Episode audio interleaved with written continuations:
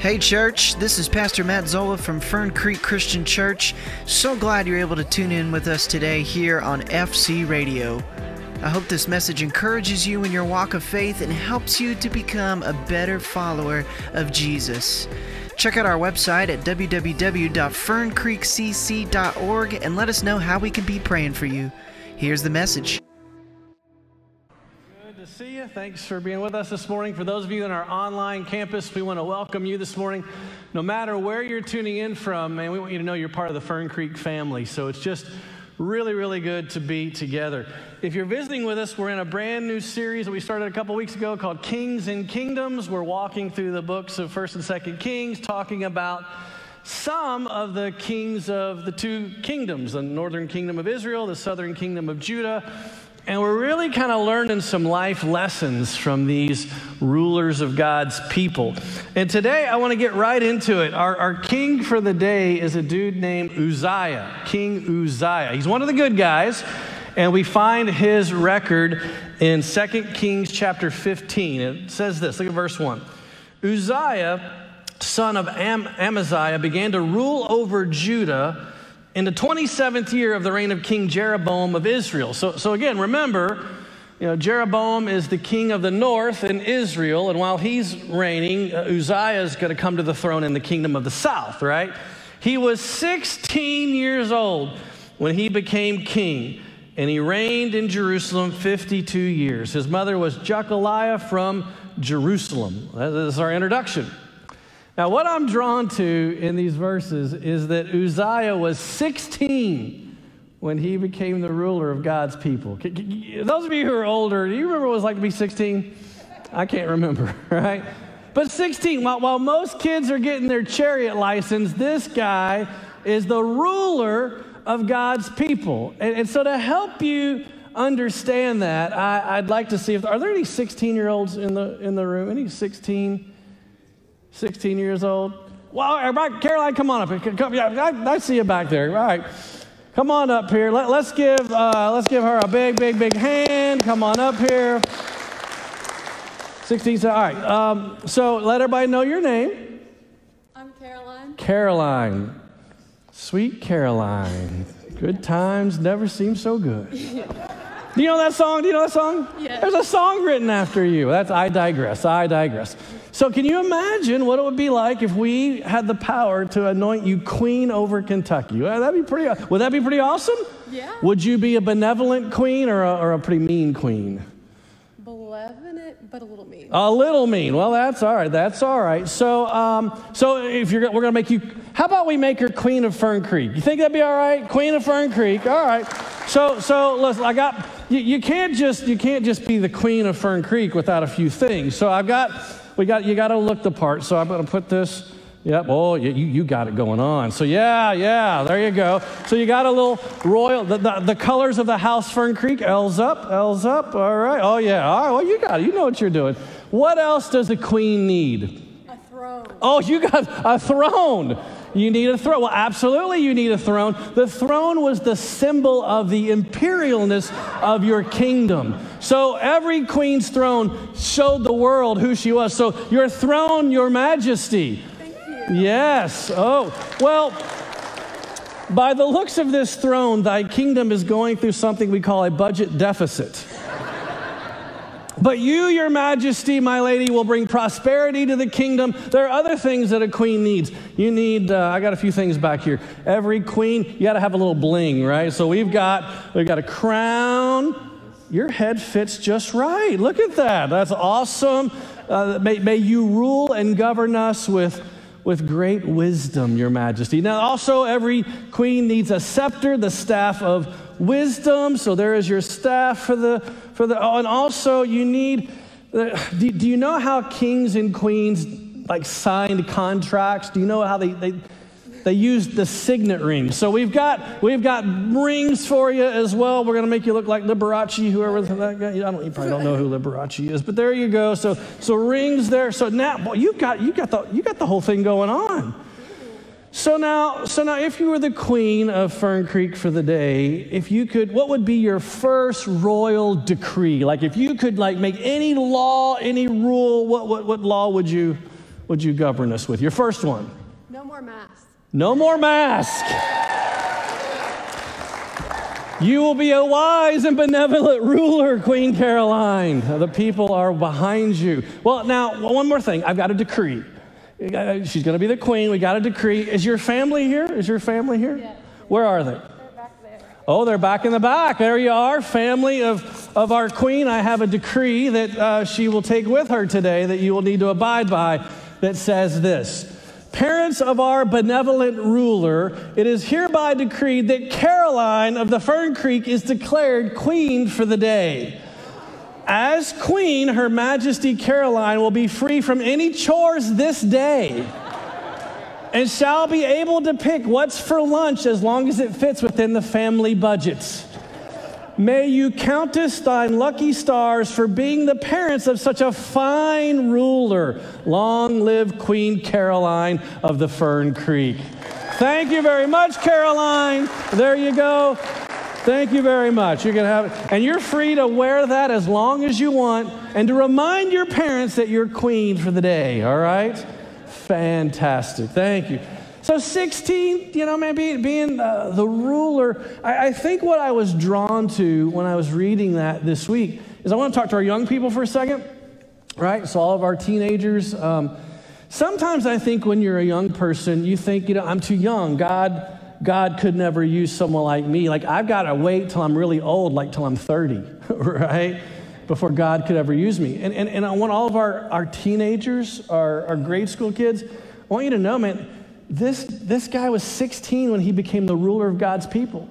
So God wants to use you now, not someday when you're older. God wants to use you now. And I think about the influence that you can have in your teenage years. Man, with your peers, you can, you can tell them about how good God's been to you. When you begin to date, you can, you can establish your dating relationships as relationships of righteousness. Man, you can defend other people when other people are, are picking on or bullying on other people. You can, you've got the ability to influence the world today. And so, young people, I want you to realize that Uzziah, man, God used him as a teenager, and God wants to use you as well.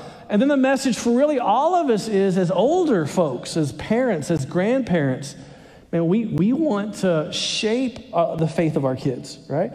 I want this to be a church, and I know we all want this we want this to be a church where our young people can ask questions. You know, sometimes when you, you come to, you're not allowed that. No, you can ask any question you want. This ought to be a church where, as our kids are exploring their faith, we give them space to do that. We put some bumpers around them, but when, you know, when a young person makes a mistake or when a person, young person doesn't hit it quite right, we ought to be a church where, where it's a very generous, a very grace filled place. And I'm sure Uzziah, had adults around him at 16. I'm sure he had adults around him who helped shape, shape his faith. And so, man, I, as, I, as I, I just wanted to rest there with you that, that we have a generation that, uh, man, we, we, you're, you're not the future of the church. You're the present of the church, young people. And I want us as an older congregation, as, as, as, older people with our younger people, to model what faith looks like and to let them grow in their faith. So Uzziah was 16, he ruled for 52 years second longest reign of any king of the southern kingdom. He ruled for a long, long time. So what did he do? Well, let's let's look at what the text says. Look at 2 Kings chapter 15 verse 3. He did what was pleasing in the Lord's sight, just as his father Amaziah had done. Now, stop there for a second. When you're the king of, of, of millions of people, I'm sure you wake up every single day thinking about how are my people doing? How are our borders? How are our treaties? How's the economic prosperity of the land? I'm sure there's a gazillion things that flood your mind when you're trying to lead a nation. But what I love about Uzziah was the number one priority in his, in his life was, am, am I pleasing the Lord? And I think that's, that's an amazing little off ramp for all of us. You've got tons of stuff to do in your life. You may run a business, you may have uh, you know, papers due, you may have all kinds of things going on. But don't let that crowd out. Your number one priority is every single day, God, may the words that come out of my mouth today be pleasing. God, may the thoughts that I think today, I'm, I'm thinking a lot of things today, but may the thoughts be pleasing to you. God, I'm going to do a lot of things today, but may my behavior, may it be pleasing to you. As a church who makes disciples who makes disciples, Don't ever forget the number one thing is your discipleship first. Every single day you get out of bed, it's God, how can I follow you today? How can I be pleasing to you today? So I love that about Uzziah, that his thoughts, his actions, his deeds, they were pleasing to the Lord. He also did all kinds of stuff. Listen to what the Bible talks to us about. He was a great military general. So, I mean, he defeated a lot of enemies. He was a great builder. The Bible talks about how many towns that he, he built and established. He was an agricultural genius when it came to farming and vineyards. He was an inspirational leader. He had one of the largest armies in all of Israel, all Judah's history. He provided his army with all kinds of modern day technology. This, this, this couple of verses really stood out to me this week. Look at Second Chronicles. So remember, Second Chronicles kind of fills in the gaps of Second Kings. So they're two different books written by two different authors, but they really overlap and cover the same period of history. So in Second Chronicles, look at what we read about Uzziah. And he built structures on the walls of Jerusalem, designed by experts, experts to protect those who shot arrows. And he hurled large stones from the towers and the corners of the wall. His fame spread far and wide, for the Lord gave him marvelous help, and he became very powerful. And when I read that, I thought, you know what? You know, you know who Uzziah was today in, today's equivalency? He's the modern day Elon Musk. Right? When I think of Elon Musk, I mean, Musk is going to Mars and building electronic. I mean, Uzziah was like, I'm going to build these contraptions on the walls so when people shoot their arrows, you can't take our guys out. And I'm going to build these big catapults. And we're going to throw these big. I mean, he was just an innovator, genius, and, and he was just, it's an awesome king. And, and, and so his fame spread. There was political stability in the country. He was bringing economic prosperity to the country. People were being fed, and he was an innovator. His fame, I mean, he is one of the greatest kings of the southern kingdom. And then we come to Second Chronicles 26 16. Here, but, but, and I read that, I'm like, no, no. I mean, this guy, everything's doing so well. He's following God, loving God. And then we come to a big old butt, right? And anytime you read scripture and you come across a butt, you're like, all right, the wheels are going to fall off. And they fall off. This godly man who loves God is doing so well, man, is going to is gonna fall. And this is how it's going to happen. Look at Second Chronicles 26 16. But when he had become powerful, he also became, tell me the next word proud. Also became proud, which led to his downfall. And last week we talked about Jehoshaphat. He was a godly king. But we talked about his, what tripped him up was brain freeze. Remember? Brain freeze. Uzziah doesn't have brain freeze. Uzziah suffers from BHS. You know what BHS is? Big head syndrome. right? His head, I mean, he, he started believing all the press, and his head got about five times the size of a normal head, right? And, and pride's gonna take him down. And when you think about how, I mean, pride takes so many people down. Pride was the original sin. Did you know that? I mean, I mean, Satan, that was Satan's fall. That was Satan wanted to take the place of God. So pride led to his downfall. Adam and Eve, what was their sin? Pride. I want to take that fruit. I want to eat that fruit. Pride was the downfall of David. David saw Bathsheba, and in his pride, he's like, I, I want her. And pride, and it dethrones, it pushes God out of the equation, it puts you and I on the throne. In pride, we say, the most important person is me, how I feel, how I think, what I want. And as the, the, the poet Invictus, uh, written by a name, guy named Henry uh, Wallace Henley, Invictus, he has this line that says, I am the captain of my fate. I am the master of my soul. And that's, that's what pride screams, right? Now, now in Louisville, we talking about pride. Uh, uh, we, we, we, had a, we, we have a national celebrity from our city who was considered back in his day to be one of the most prideful men to ever live. What was his name? Muhammad Ali, right? Float like a butterfly, sting like a bee, right? Now, I don't know if this is true, but it's rumored that Ali was on a flight once and as the flight was getting ready to take off, he, uh, stewardess came by and she said, Mr. Ali, you need to fasten your seatbelt. And Ali looked up and he said, Sugar, Superman don't need no seatbelt. And she looked back at him and she said, Superman don't need no airplane. Buckle up, Buster, right? I don't know if that's true or not, but, but I mean, pride, again, I, pride doesn't listen to anybody. Pride is all about what's in it for me. And Proverbs 16, 18 says this about pride, and you need to know this. Pride goes before destruction, a haughty spirit before a fall. So, this guy who had ruled God's people for many, many years and had done some really, really great things, all of it's going to collapse because of this attitude of pride. He's going to fall. How does it happen? Look at 2 Chronicles 26. It tells us. He sinned against the Lord his God by entering the sanctuary of the Lord's temple and personally burning incense on the incense altar. Now, now maybe you look at that and you go, well, I don't, I don't get that. Like, how is that such a big deal? Oh, it's a, it is a huge deal. Here, here's the dealio, right? God said, the only people who can come into my temple are my priests. The only person who can burn incense on the altar of incense is a priest. What is Uzziah not? He's not a priest. He's the king, but he's not a priest. And he wakes up and he's just got this giant big head. And he's like, you know what? I, I want to go offer the, the offering. I want to go. I know I'm not supposed to, but I think those rules apply to everybody but me. And, and that's what pride begins to do to us. Pride wants what we don't have. Pride wants to do what we're not supposed to do. And, and it just nudges us and again, we think it's, well, that's, that warning is for everybody else, or those consequences won't impact me. I'm above the law. I don't need to walk that way. And it nudges us to say things, to think things, or to do things that aren't right, that aren't good. And as Uzziah is walking into the temple to do something he's not supposed to do, something amazing goes down. Look at Second Chronicles 26 17.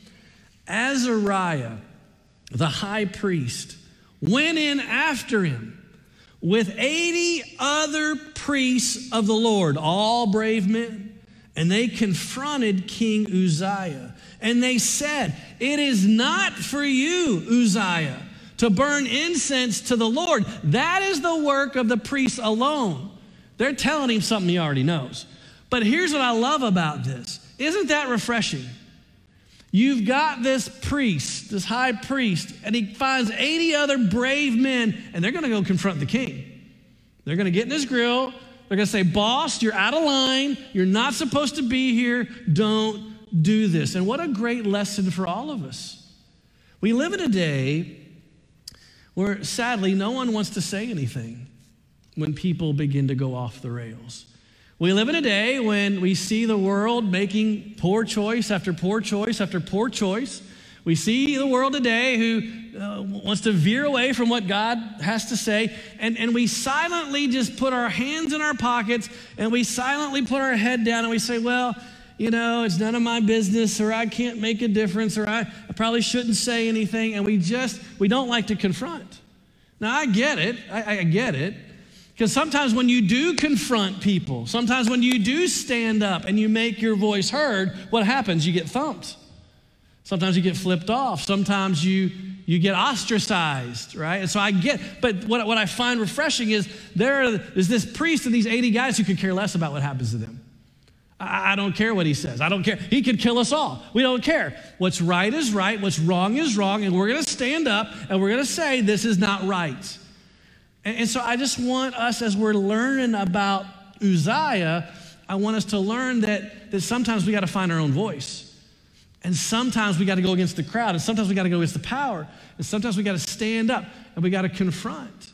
So, so what, I'm, what, I'm, what I'm suggesting and what I'm trying to learn is there's a right way to do that. But God, if I ever am faced with a situation where I've got to choose between cowering or confronting, God, may you give me the strength to confront no matter what happens, no matter what they say.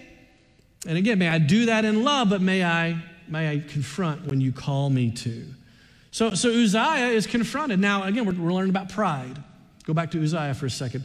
When he's confronted, watch what else we learn about pride. Look at Second Chronicles, look, look at uh, 26, 19a. Uzziah, who had the censer in his hand, read, so he's already, he, he's not coming out, he's in there. He's ready to burn the incense. He became angry. While he was raging at the priest in their presence, so when they're confronting me, what's he do? Well, yeah, you guys are right. Yeah, I should. No, they're confronting him, and he's he's torqued. I mean, he's raging at them. Who are you to decide to? While he's so, here's what we learn about pride. If, if you are looking at yourself going, well, I don't, I don't struggle with pride, well, let me check that for a second. One of the, the symptoms of pride is how do you handle confrontation? How do you handle when someone gets into your space? How do you handle when someone has criticism for you? Like, you know, Uzziah, uh, man, he rages at that. And I reflected, I did a little self reflection this week, and I thought about my younger days when people would confront me and people would say some things to me. In my younger days, I didn't like it. I mean, you know, I, am not one to like fight in public. I'm not one to like, you know, verbally come back at you. But in my younger days, when people would confront me, in my mind, you know, I would smile on the outside, but in my mind, I'm like, who the heck are you? You know, you, you, who, who, are you to tell me what to? I mean, in, in my, you know, so I, but, but I just had this, I had this arrogance in my spirit when people would confront me. Now, now why was that? I, yeah, you're, you're exactly right. I struggled with the sin of pride. I didn't realize it, but I, I, I kicked back and I raged at people. And so, what, what another, you know, what multiple trips around the sun have taught me, right, is, is just to relax a little bit with that. Like, I have blind spots. Look, look I, I am sure, I am sure if you've been at this church at any length of time, I am going to say things. I am probably going to do some things that, that you that may offend you. And, and I don't set out to do that, but I'm just human. I, I'm going to drop the ball from time to time. And what I'm, what I'm suggesting to you as, as the congregation is when I overstep that line, I hope you will confront me.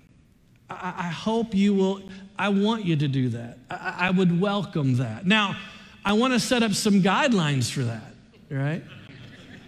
Well, let me be, let me just be smart for a second. When I cross that line, I want you to confront me, but here's how I don't want you to do it. So, so, don't, so don't do this. Don't send me an anonymous letter. Don't confront me that way. Because if you don't sign it, I won't read it. That's just been my policy for years and years and years. When I get a letter, I go to the very back. If there is no signature, I don't read it because I don't, I don't think that's right. So don't confront me by an anonymous letter. Don't, don't confront me by talking to me, talking about me in your small group. All right? Don't confront me by walking down, sticking your finger in my face and go, may God burn you. don't confront me that way, right? And, and, and on Sunday mornings, you know, if it, if it could wait till Monday, right? Like if it's something big, I, I get it. But sometimes I'm in this space where, where it's like, okay, God, we're going to enter into your word and we're going to continue in our worship. But, but I promise you, if, if you will, if you will, um, if, if I disappoint you, if I offend you, if you will follow Matthew 18, I will receive, I will receive it with open arms. Remember what Matthew chapter 18 says. Look at verse 15. If a brother sins against you, so if a brother drops the ball, I want you to go and show him his fault just between the two of you. So, so I'm, just, I'm just telling you, if, I, if, if, if you ever, you know, if I ever need to confront you, I, I will follow Matthew 18. If I ever offend you, would you, would you follow Matthew 18? And, and, and again, let's welcome that. So, sometimes when we get when, when we get into this locked in, in confrontation and heated battle, that's just a part of life. And Uzziah dropped the ball. Uzziah was prideful because he wouldn't receive it, because he raged and he pushed back against it.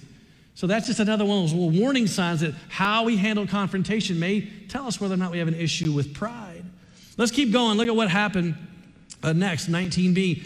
While he was raging at the priest in their presence before the incense altar in the Lord's temple, leprosy broke out on his forehead. When Azariah, the chief priest, and all the other priests looked at him, they saw that he had leprosy on his forehead. So they hurried him out. Indeed, he himself was eager to leave because the Lord had afflicted him. Now, you know, pride will always catch you. That, that's what I've learned. Pride will always catch you. You, you can hide it for years, you, but at some point, it's going to get you. And it, it's at this point man, where, where uh, God, God's going to strike Uzziah himself and leper, I mean, leprosy, right? And, and you, you, know, Uzziah's raging at him. Can't you see it? All of them like, and he's like, what, what, what's going on? And he's got, and he, he himself is like, man, I, I've been stricken by God. Well, that's not the end of it. Look at verse 21. King Uzziah had leprosy until the day he died. He lived in a separate house, leprous. He was excluded from the temple of the Lord. Jotham, his son, had charge over the palace and governed the people of the land. The other events of Uzziah's reign from beginning to end are recorded in the prophet Isaiah, son of Amoz. Uzziah rested with his fathers. He was buried near them. Interesting. Buried near them in a field for burial that belonged to the kings, for the people said he had leprosy.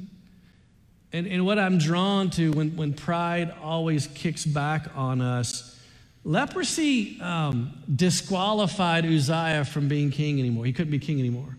He couldn't live in his palace, he had to live in a separate house. He had to relegate, delegate the duties of his kingship to his son, so his son was a co regent. He lived kind of excluded. And even when he died, they wouldn't bury him in the cemetery of the kings because he had leprosy. And the saddest line in the whole thing is, is that he was, he did a lot of things. He did a lot of good things. But the last thing that we learn about him is the people all said he had leprosy. And it's just, I mean, when I think about leaders who've fallen in the past, uh, when they're prideful, sometimes that fall is the last thing people ever realize about them. So, so, so what are we, brothers and sisters, what, what are we to learn? What are we to glean? What life lessons? This is not just a history lesson. This is like, okay, God, search me and see, you know, peel back the layers of my heart. It's, what are we to learn? Well, there's several lessons. Man, may, may we be a congregation that sees the value of young people. And may we surround them as they, as they learn to to live their faith. And may we encourage them and support them and listen to them. And when they struggle and when they fall, may we build them up. Uzziah had that. May we also learn that success comes from the hand of God. It's not any of us. I mean, I mean, you know, I mean, you know, God gives us gifts, but I mean, all blessing comes from Him. May, may, may we be reminded that when we see someone going off the rails to stand up and speak up, like the prophet in the 80, uh, but mostly may we realize that, that pride destroys. May, may from our beginning of our journey with Jesus to the end, may, may, may we strive to follow him with humility. And when people confront us, may we receive that properly. Let me pray.